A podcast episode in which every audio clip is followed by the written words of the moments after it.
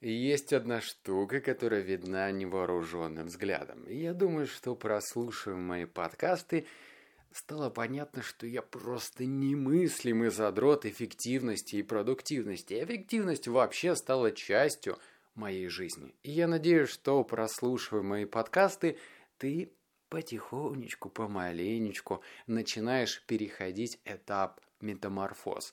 И точно так же делаешь свою работу гораздо эффективнее. Вообще, вот так вот прям между нами, я считаю, что это прям целое искусство. Да, блин, это целое искусство. Можно сделать весь пул задач за два часа, а можно растягивать это изо дня в день, и, как мне кажется, это вообще не круто. Итак, у нас с тобой разбор книги номер 57 успеть за 120 минут, как создать условия для максимально эффективной работы. У меня для тебя 7 пунктов, 7 важнейших пунктов, поэтому слушай внимательно – и я на каких-то моментах буду останавливаться чаще, заострять внимание и проговаривать, чтобы для тебя эта мысль просто впечаталась в мозг. Но перед тем, как мы перейдем к этим пунктам, у меня для тебя прям объявление. Сердце у меня калашматится, дай боже, потому что то, что я сейчас скажу, я буду делать вообще впервые в своей жизни. Я проведу живую встречу, вот прям с тобой. Естественно, бесплатно. Я не инфобизнес-тренер, не инфо-цыган, мне не нужны от тебя деньги. Я хочу протестировать тот продукт, который я сделал. Я же, ёпта, стартапер. Так что, если ты из Новосибирска, ну или ближайших городов, такие как Барнаул, Кемерово, Новокузнецк, Томск, э, ну или еще ближайших городов, обязательно приезжай 31 числа, 31 августа. Ссылочку на это мероприятие я оставил. Тебя ждет просто невероятное приключение вместе со мной. Ну а также мы пробьем твой стеклянный потолок, который тебя сдерживает и не дает расти. Ладно, все, это как бы лирика, я буду очень рад тебя видеть. Ссылка как бы тут где-то в тексте. Тыкай, смотри, изучай, буду рад тебя видеть. Итак, пункт номер один. Цените каждый поворотный момент для принятия решения. Момент выбора. А чем мне заняться сейчас? Простое высказывание, ну давай углубимся. Что значит момент выбора? Если ты так же, как и я, ну я надеюсь, что ты так же, как и я, прочитал или ну, хотя бы прослушал книгу «Будет сделано», э, я не помню, какой разбор, в общем, полистай ленту, я всегда ставлю задачи на день.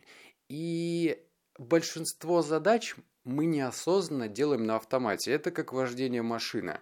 Э, если ты далеко не новичок, то ты вводишь машину действительно на автомате. На автомате смотришь в зеркало заднего вида, в боковые зеркала, крутишь баранку, нажимаешь тормоз и газ. Все происходит на автомате. Так и с работой. Если у тебя достаточно мало вариаций творчества в работе, то ты работаешь на автомате.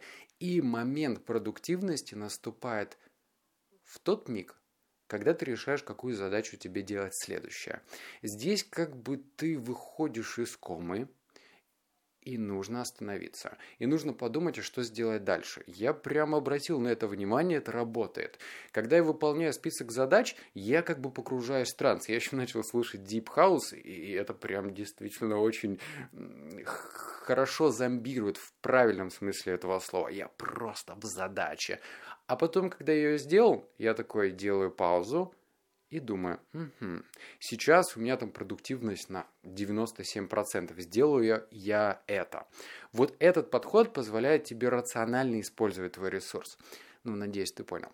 Пункт номер два.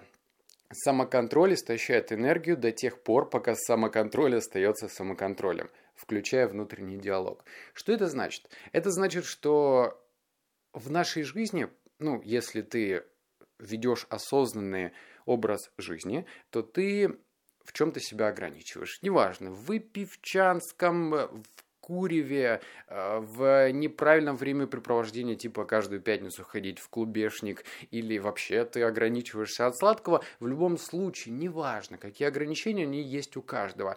И момент, когда ты используешь свой самоконтроль, на самом деле ты истощаешь свой уровень энергии. Задумайся. Вот тебе пример. Ты подходишь, ну вот представь, что ты пузанчик, у тебя такой пузяха висит, и ты хочешь, ну, в общем-то, избавиться от него. Лето все-таки. Ты подходишь к холодильнику, и есть две вариации, ну, твоего решения.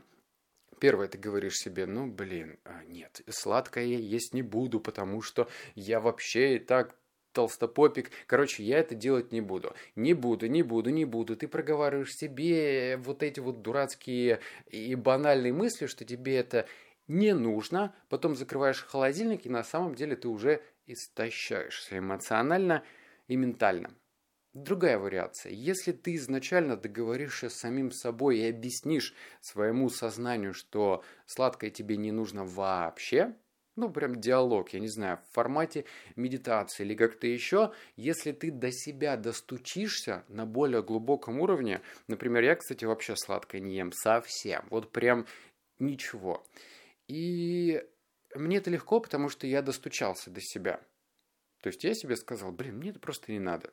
Вот, вот и все. То есть у меня даже самоконтроль не включается. Если я захожу в кальянную, некоторые мои там приятели, друзья э, до сих пор курят кальян, у меня нет самоконтроля. Я себя не останавливаю, не хватая за руку, которая тянется к кальяну. Я просто такой, э, фу, не хочу. Вот так это работает. Так что избавляйся от самоконтроля. Это очень примитивный способ себя остановить, потому что, ну, истощаешься. Так что внутренний диалог, договорись сам с собой и реши, что тебе это не нужно. Это очень просто, ну, если ты решишь на это потратить время. Пункт номер три.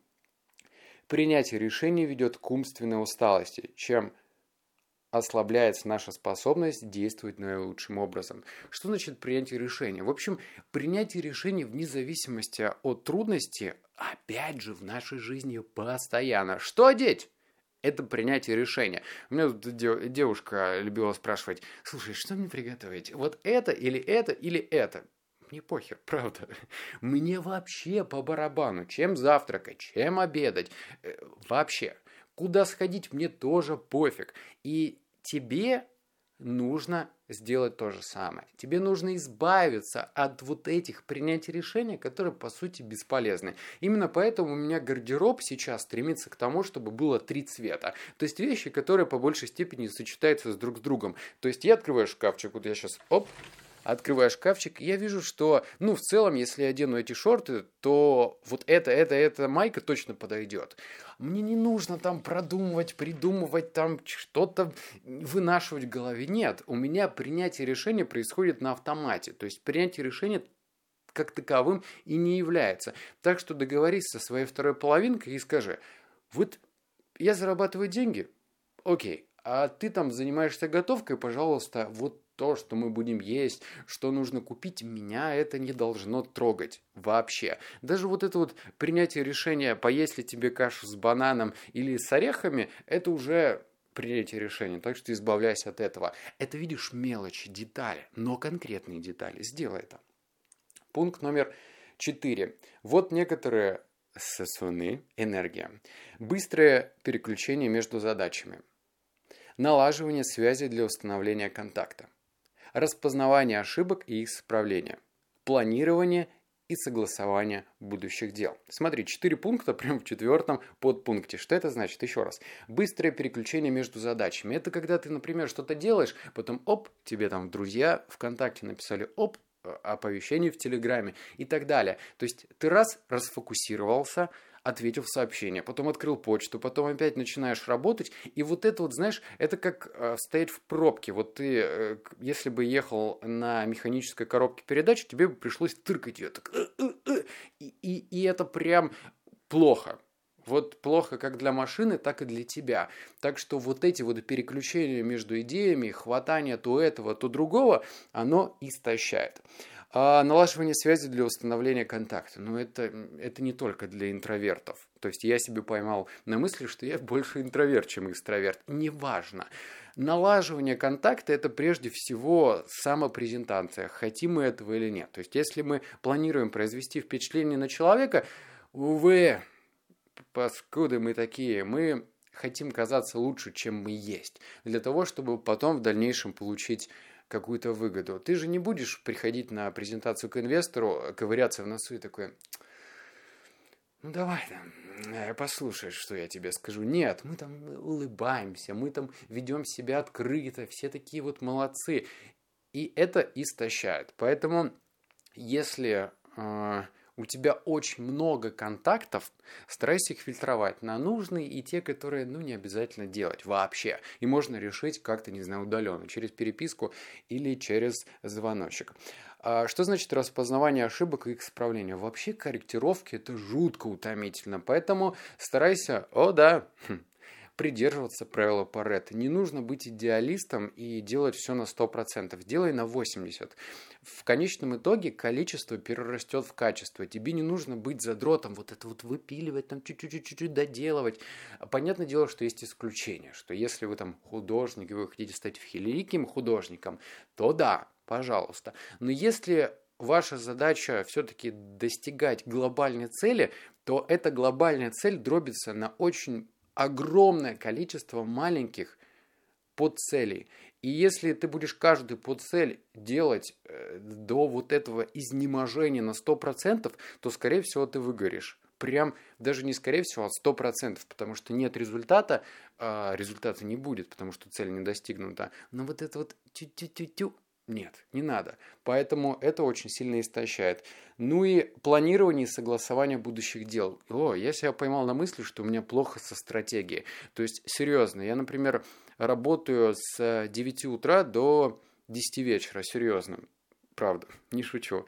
И наступает момент, когда я уже все задачи выполнил, и сижу такой, думаю, а, что делать дальше? Поэтому мне, например, нужно прорабатывать в себе навык стратегии.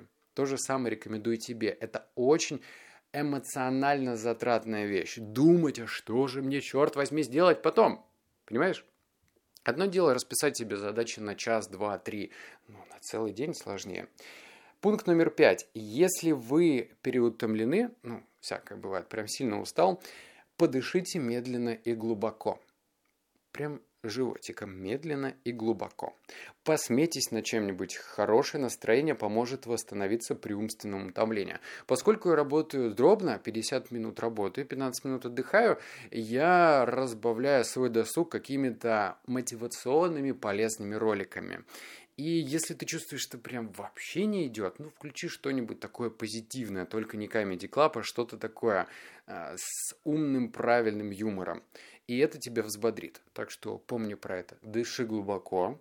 Ну, если ты еще не медитируешь, то что ты ждешь? Медитируй.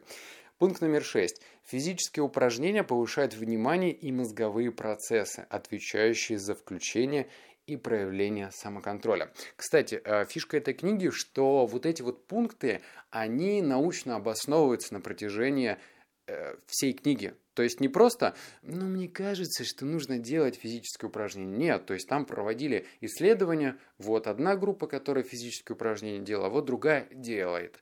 Поэтому а, ну, если ты пацанчик, то вообще давай-ка между перерывами можешь спокойно отжиматься, приседать. Возьми кота на руки и приседай. Что угодно. Например, я э, в течение дня выхожу на улицу и там, не знаю, подтягиваюсь, стою на травке. То есть я обязательно хожу пешком, только по лестнице.